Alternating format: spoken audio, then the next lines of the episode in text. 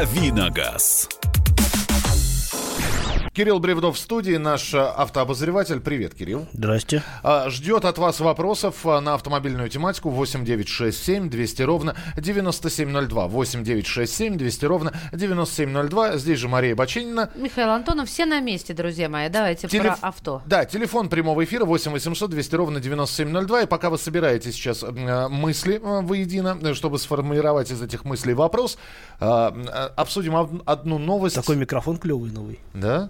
Все, теперь все. Играться будет и отвечать перестать. Класс. Так вот, да. Привлечем твое внимание, смотри, к тому, что столичный глав ГИБДД а, начал проверку после публикации видео, во время съемок которого блогеры Давид Манукян и Карина Лазарьянц перекрыли три полосы Арбата, Нового Арбата, да? А, об этом сообщение в СМИ прошло. И... Ребята снимали да. клип. Но... Р- ребята снимали клип. Давайте послушаем, как это было. Короче, ребят, делаем так. Мы с Кариной из тачки выходим. Вы закрываете, скорее всего. Давайте три полосы закроем. Короче, если менты подъезжают, все выскакиваем из тачек и разбегаемся. Все, погнали. Ну и дальше они начинают. Ты знаешь, как нужно реагировать? Они действительно перекрыли три полосы. Да, пример смеется, как Бивис и Баттхед. Вроде взрослые люди, пацаны. Ага, ну, мне, мне, мне, вот просто, мне вот просто интересно. Вот ты едешь, Маша едет, да? И вдруг а, перекрывают движение, выскакивают двое и начинают танцевать. Вот ваша реакция, как водитель, мне просто. Очень там, хочется на них наехать. Там, там начинают реакция. Люди бибикать, да. Я, я удивился сдержанности наших водителей. То есть пока они там дергались под фонограмму, которую они запустили, и пока проходили эти съемки, значит, все это под какофонию автомобильных клаксонов происходило. Но никто не вышел, не попытался, значит, хоть подзатыльник дать какой-нибудь. Не. Все Потому сидит... что, Миш, это уголовно наказуемо тоже. И, может, не всегда уголовно, но наказуемо про подзатыльники. Не, ну хотя бы выйти и выяснить, что, что вообще происходит. Не, все сидели, ждали. Ну, все думали, что они сейчас попрыгают пять секунд и уедут. Нет, а правда, люди затянули. Растерялись. И знаешь, как а ты как едешь... реагируют? Новый Арбат, огромная вот полоса движения. Ты бросишь свою машину, Во-во. а за тобой еще встанут. И что, все, весь город должен прибежать? За тобой прибежать. Уже стоят, потому что движения нет. Ты э, через три машины, ты вообще не понимаешь, что там происходит, почему все стоят. Только для людей в первом ряду, а они не понимают, ну, реально теряешься. Или ты оставишь свою машину и как бы еще под раздачу попадешь, если вдруг mm-hmm. сейчас кто-то приедет, например. И... А если они тронутся, ты же как дурак побежишь обратно к своей машине. Поэтому очень пока ты сидишь но. и рефлексируешь на тему того, что следует делать, что не следует, и вообще пытаться разобраться в ситуации, это все происходит. А, вообще мы сегодня как раз вечером а, будет у нас такой вот большой «Дави на газ». Тоже клип снимаете? А, нет, лучше. Я лучше? позвал в гости Дмитрия Славнова, автоюриста. Мы будем поднимать разные юридические вопросы, и зимнего характера в том числе, но и обязательно эту тему тоже с ним пропесочим, потому что он, насколько я знаю, уже пытался в этом разобраться и, по крайней мере, даст свою оценку правовую, по крайней мере, вот этого всего мероприятия. Кстати говоря, это же не первый случай, когда а, вот эти вот инстаграм-блогеры пытаются каким-то образом... Помните ну, жену депутата? Да, да, да, какого-то чиновника. Ну, да, чиновника, неважно. В общем, жену небезызвестного человека. Когда две, по-моему, или да, три полосы на МКАДе перекрыли. В трусах и, танцевал и, да, там. Но... А вообще, Миш, даже не нужно никаких поющих трусов, да, и вот этих блогеров. Достаточно какого какого-нибудь, как бы назвать так, ладно, козла, который стоит у обочины, а, даже не у обочины, а так, спокойненько, вольготно встал на полметра от обочины, включил аварийку, и тебе приходится его объезжать. Когда плотное движение, это тоже создает нехилые помехи, а то и пробки. Ты мне рассказываешь, я на троллейбусах езжу. Вот, вот. На самом деле, самое неприятное... Бедный троллейбус, привязанный рогами к проводам. Привязанный рогами. Он не может вообще объехать вот этих вот гавриков. Ну, да. Все?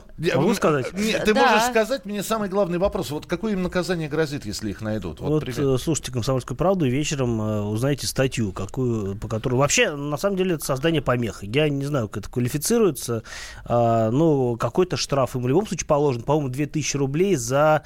Э, вот не помню, как э, формулируется эта статья, нарушение, э, собственно говоря, правил ПДД.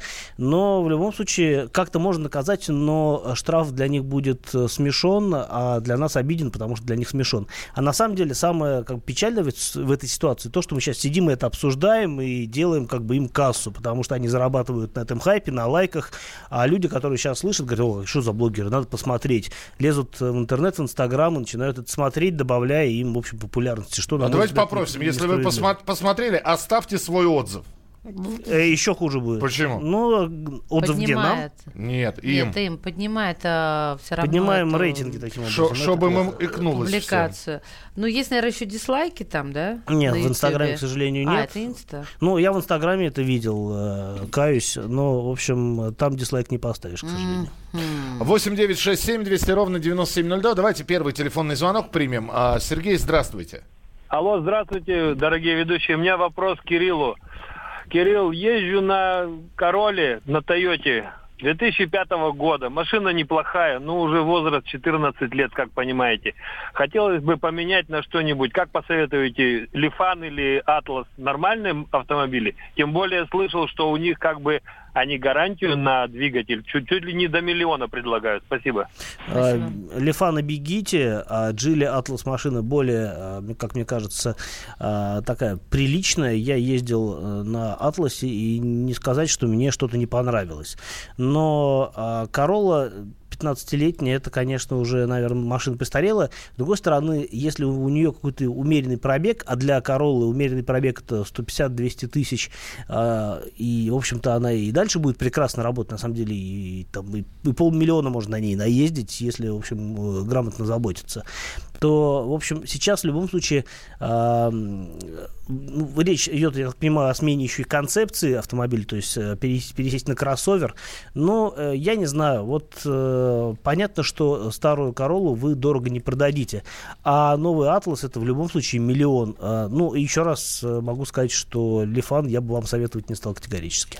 Продолжим через несколько минут. Телефонные звонки восемь восемьсот двести ровно девяносто семь ноль два и ваше сообщение восемь девять шесть семь двести ровно девяносто семь ноль два. Это наша рубрика «Дави на газ». Оставайтесь с нами. «Дави на газ». Проблемы, которые вас волнуют. Авторы, которым вы доверяете. По сути дела, на радио «Комсомольская правда». Николай Стариков. По вторникам с семи вечера по московскому времени. «Дави на газ». Рубрика «Дави на газ», Кирилл Бревдо, Мария Бачинина. И Михаил Антонов. И ваше сообщение восемь девять шесть семь двести ровно девяносто семь ноль два. восемь девять шесть семь двести ровно девяносто семь ноль два. Расскажите о новом кроссовере Kia, представленном в Детройте. А, речь идет о модели Telluride. Это большой кроссовер, флагманский кроссовер. А, аналог Hyundai Palisade, который, по-моему, там же был представлен. Машина формата, ну, примерно, наверное, если взять за ориентир машины, которые продаются у нас, это Volkswagen Teramont, это а, Toyota Highlander, это Mazda си икс девять. То есть это большой семиместный кроссовер, который... Uh, собственно говоря, ну, когда-то, на самом деле, у, у Hyundai была подобная машина, называлась икс пятьдесят пять, по-моему, или Veracruz на разных рынках. У Kia столь большой машины не было, потому что Mojave это все-таки скорее внедорожник был, uh, хотя и, ну, равный. Uh, в любом случае, вот этот Telluride, он заменит собой вот эту вот uh, большую машину, по крайней мере, в Америке. Что касается у нас, то сложно сказать, насколько эта машина ре- реалистична uh, в наших условиях, потому что вот я некоторое время назад общался с представителями компании Kia, они говорят, что если везти сюда эту машину, будет очень дорого. Но, с другой стороны, если есть запрос и если есть возможность эту машину локализовать здесь, в Калининграде, и сделать цену, там, начиная, ну, как бы, примерно от трех миллионов, то... этот автомобиль может успешно конкурировать вот со всеми перечисленными большими кроссоверами, которые я перечислил. И мне кажется, это будет весьма достойная машина, потому что это мощный автомобиль, там двигатель ви шесть три восемь мощностью под триста сил, двести девяносто пять, по-моему. Его можно утоптать до двести сорок девять сил у нас под наше законодательство, ну, точнее, под нашу налоговую систему. И это будет хорошее предложение, если цена будет в рынке. А вообще машина яркая, яркая, по дизайну интересная. А, скорее всего, там салон тоже будет, как у всех новых автомобилей Kia, сделан с большим вкусом и из хороших материалов. Так что я бы с удовольствием на такой машине покатался. Мне такой большой кроссовер лично не нужен, но полно людей а, в Москве, в других городах, вообще во всей, во всей России, которым такой формат техники очень симпатичен. Так что я бы с удовольствием подождал эту машину здесь и надеюсь, что все-таки она наш рынок не проигнорирует. восемь восемьсот двести ровно девяносто семь ноль два. Виталий, здравствуйте.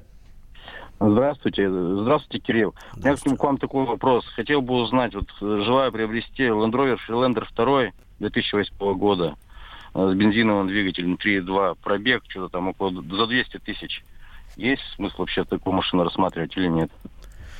Ну, да, теоретически есть, но надо очень тщательно выбирать, ну, присматривать конкретный какой-то экземпляр, делать всестороннюю диагностику, потому что, с одной стороны, машина крепкая, и двести тысяч для нее это не предел, но, с другой стороны, это, конечно, уже, как мне представляется, машина, которая преодолела свой жизненный экватор, и вы уже будете на ней скорее доезжать, если вы планируете взять ее на какое-то продолжительное количество времени, либо просто покататься и понять, что, например, не ваша. Я бы, конечно, выбирая Freelander два, обращал внимание на дизельный двигатель. Тогда машины оснащались дизелем два и два с мощностью, по-моему, сто шестьдесят сил. Потом у них пошло разделение чуть позже на две варианта, два варианта по форсировке, сто пятьдесят и сто девяносто сил. На самом деле мотор один и тот же. Что касается бензинового мотора, то, по-моему, да, объем три и два, такой же мотор ставился на Volvo, если мне память не изменяет, это рядная шестерка, довольно прожорливая и не слишком бодрая, как мне кажется. Так что, ну, если вам нравится, если вы говорите уже о какой-то конкретной машине, которую присмотрели и знаете, например, предыдущего хозяина, и цена вас устраивает, я вас отговаривать не буду, потому что в целом машина неплохая. И вот сейчас ты будешь отговаривать или нет? У нас есть телефонный звонок, но перед этим все-таки сообщение. Китайский автопром — это тема, которая вечная. Кирилл периодически комментирует это все. Тема вечная, машины нет. Ну вот, вот видите, да, как это все Кирилл комментирует. Итак, есть э, сумма миллион. И человек пишет: хочу приобрести авто китайского автопрома в точности, э, ну а если говорить точнее, Haval шесть. Угу. Вот, э, скажите, достойная ли машина, ну вот за это э, количество денег? За это количество денег Haval один из лучших, наверное, вариантов, которые вы можете присмотреть, обращая внимание на китайский автопром. И, наверное, если вот вы уже нацелены, я вас отговаривать не буду, потому что Haval, пожалуй, ну вот из того, что я видел китайского, это одна из наиболее приличных машин. Но, опять-таки, располагая такой суммой, я бы скорее смотрел в сторону какой-нибудь Креты, которая попроще, может быть, покомпактнее, но при этом понятно, что эта машина будет, скорее всего, более надежная, будет проще ее обслуживать впоследствии, потому что их понадежнее делали целую кучу. Она вот сейчас по результатам этого года, а точнее прошлого года, она обогнала Solaris по продажам. И это очень показательный пример. Четвертое место а, в российских продажах. И а, в любом случае, а, ну, вот опять-таки, возвращаясь к, к китайским кроссоверам, могу сказать, что сейчас они все лепят кроссоверы как не в себе. И, в общем, машины есть очень разные. И Haval, наверное, один из приличных вариантов. А, ну, за миллион, наверное, все равно машину с таким набором оборудования и такого размера вы из приличных марок не подберете. восемь восемьсот двести ровно девяносто семь ноль два. Владимир, здравствуйте. Здравствуйте, Владимир. Я хотел спросить Кирилла такой вопрос по цене, если возможно, информацию. Я вот такой вопрос будет характера. Пикаповские варианты, я имею в виду внедорожников, ну, допустим, марок как Ford, либо Toyota, SsangYong, да. и, обыч, и обычных этих внедорожников. Вот какая разница цена? Раньше, вроде бы, как известно, пикаповские варианты, ну, пикапы были дешевле, чем обычные э, внедорожники, а сейчас они сравнялись, либо они на той же цене. Спасибо. Но если мы говорим о новых машинах, то пикапы всегда дешевле, просто потому что они проще. Там меньше салона в этих машинах.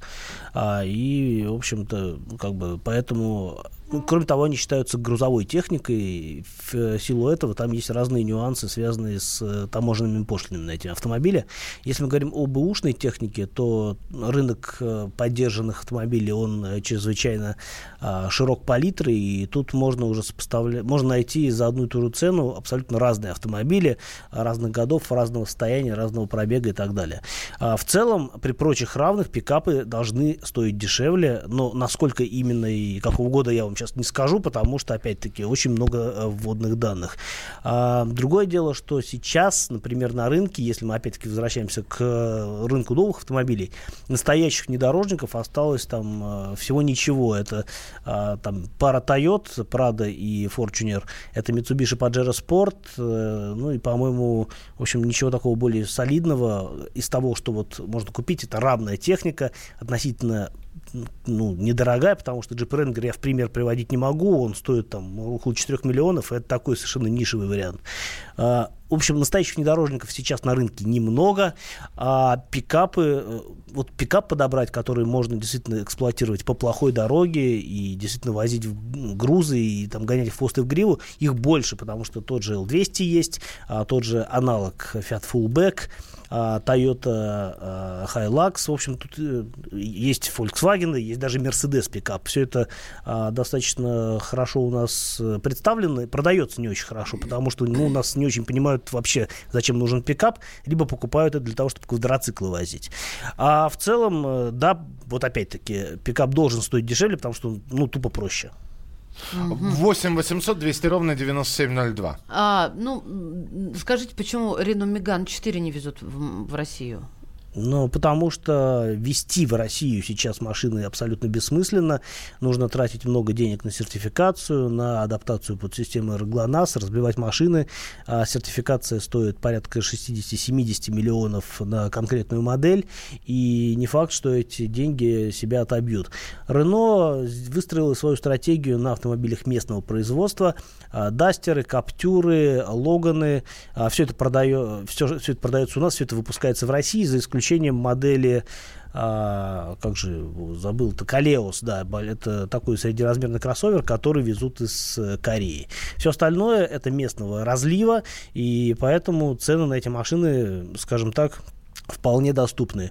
А если ввести сюда Меган, ну, во-первых, надо понимать, что гольф-класс сейчас находится в таком состоянии, что, в общем-то, люди а, отдают предпочтение кроссоверам за те же деньги. Может быть, пусть будет проще кроссовер, но, в общем, нет смысла брать э, хэтчбэк гольф-класс. Это можно посмотреть. Самый успешный вариант а, на нашем рынке – это а, Kia Ceed, который вот недавно обновился. И то, если сравнить, скажем, продажи десятилетней давности и нынешние продажи там, за прошлый год, можно понять, что гольф-класс сейчас находится в таком очень грустном состоянии. Поэтому вести Megane четыре сюда нет смысла. Скорее всего, продажи будут ничтожные, а затраты, которые потребуются на то, чтобы машину привезти в Россию и начать продавать, они достаточно велики.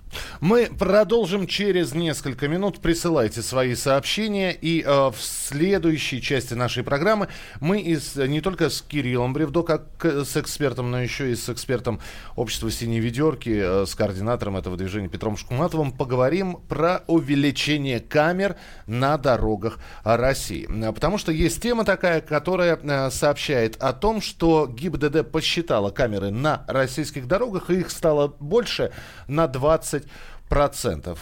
Сколько муляжей новых появилось, сколько новых камер, хорошо это или плохо, вот об этом через несколько минут. А пока вы можете присылать свои сообщения восемь девять шесть семь двести ровно девяносто семь ноль два. восемь девять шесть семь двести ровно девяносто семь ноль два. Продолжение следует. Оставайтесь с нами на радио «Комсомольская правда». Дави на газ. Россия и мир. Экономика и политика. Народ и власть. Всем привет! Я Илья Савельев. Вместе с Михаилом Юрьевым и Михаилом Леонтьевым мы ведем главное аналитическое шоу страны. Это «Главтема». В эфире радио «Комсомольская правда» мы говорим о главном. О том, как должно быть и почему иногда получается по-другому. Слушайте и звоните в программу «Главтема» по средам с восьми вечера по московскому времени.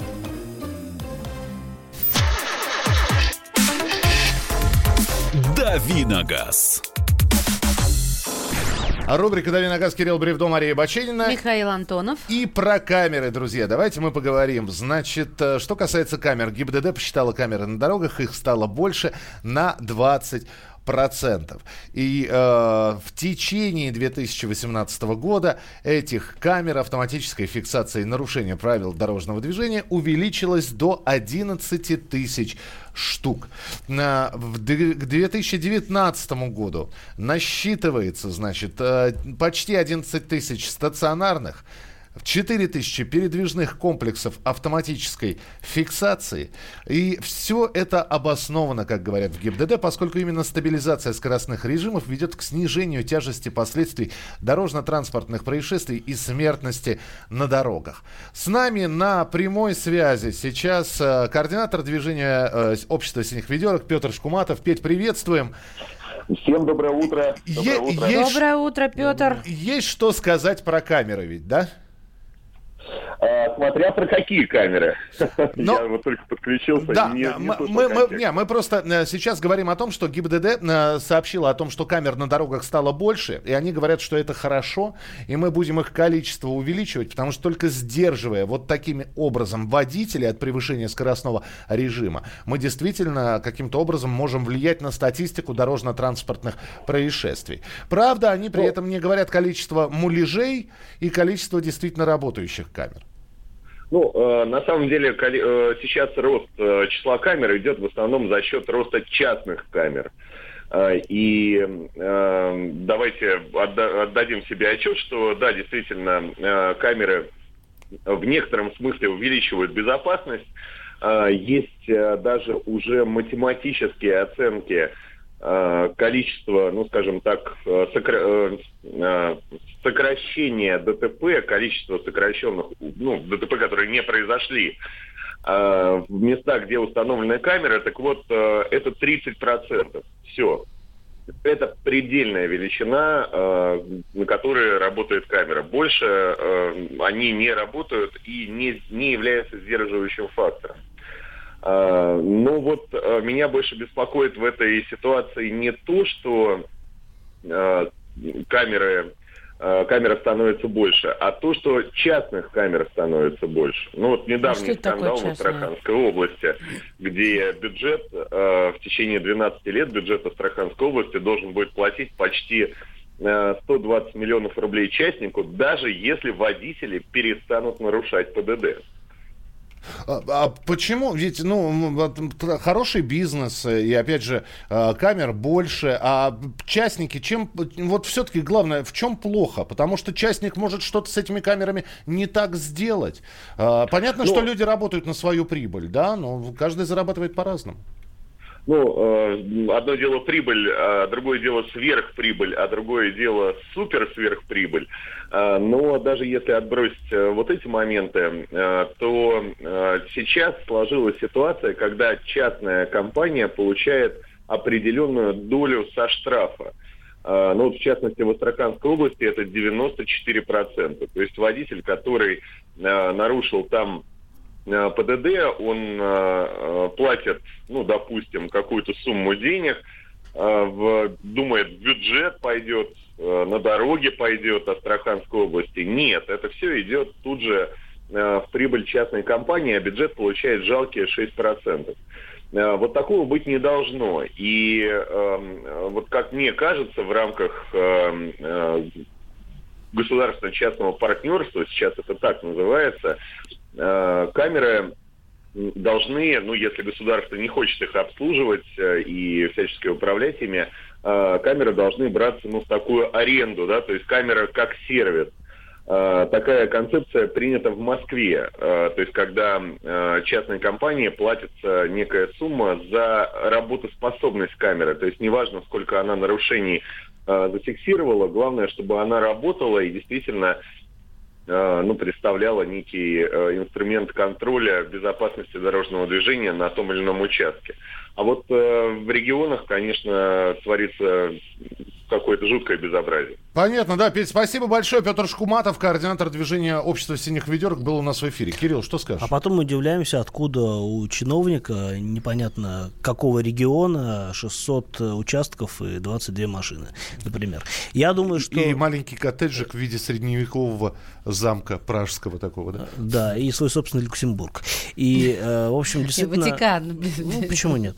На самом деле, я думаю, что вот то, что происходит в регионах, о чем Петр рассказывал, оно же делается не на ровном месте, а попустительство там наверняка какое-то должно присутствовать, иначе просто бы не позволят такой кормушке существовать вот на ровном месте. Это же Кирилл, было бы странно. Про- проясни мне историю, я не совсем понимаю. А, смотри, а, на, на откуп что-либо отдается, если государство не справляется. Ну, казалось бы, а ну что, у нас не может государство взять монополию э, или удержать монополию на камеры видеофиксаций? Э, почему мы вдруг, ну, мы, я имею в виду, под э, органами ГИБДД начинаем камеры сдавать вот, и, или отдавать на выкуп частным фирмам? Потому что сами не можем. Ну, это вопрос, на самом деле, наверное, не совсем автомобильного характера. Ну, потому что понимаю, мы можем... Да. Простите, почему у нас меняют асфальт на плитку? Да, я думаю, что если покопаться, можно найти какие-то общие, там, не знаю, вещи. А почему у нас частники занимаются обслуживанием камер? Потому что это кому-то выгодно, скорее всего. Ну, это мое мнение. А действительно, сейчас в Москве, например, камер очень много, и государство, ну, вот государство решило, что будет проще и, наверное, целесообразнее, если этим будет заниматься какая-то э, отдельная, может быть, внешняя структура, который, э, которая будет на этом специализироваться и получит на это дело, ну, как грант называется, получит на это дело, условно говоря, э, карт-бланш. Ну, хорошо, но, э, опять-таки, тут вопрос в том, что нужно ли в таком количестве эти камеры лепить, потому что мы идем к тому, что, ну, может быть, не на каждого жителя Москвы, на каждого автомобилиста будет камера, но, по крайней мере, не будет будет участков, не покрытых камерами в принципе, потому что а, то, что они сейчас каждые там двести метров висят, это, мне кажется, уже в глаза бросается. Ну ладно, а у нас, у нас м- межгородские территории а, между населенными пунктами такие большие, что все камерами не увешаешь. И... Но все к тому идет. Судя по тому, что камеры а, постоянно появляются новые, и говор... мы постоянно с вами обсуждаем, что вот количество увеличилось на двадцать процентов, а потом еще на двадцать процентов, потом еще на двадцать процентов. Ну, в общем... Мне кажется, что камеры будут повсеместные, но я, по крайней мере, уже давно... У меня уже давно на какой-то на уровне инстинкта э, скорость в голове сама выстраивается. Я не смотрю на спидометр, э, когда еду. Я понимаю, что я не нарушаю. Я уже привык.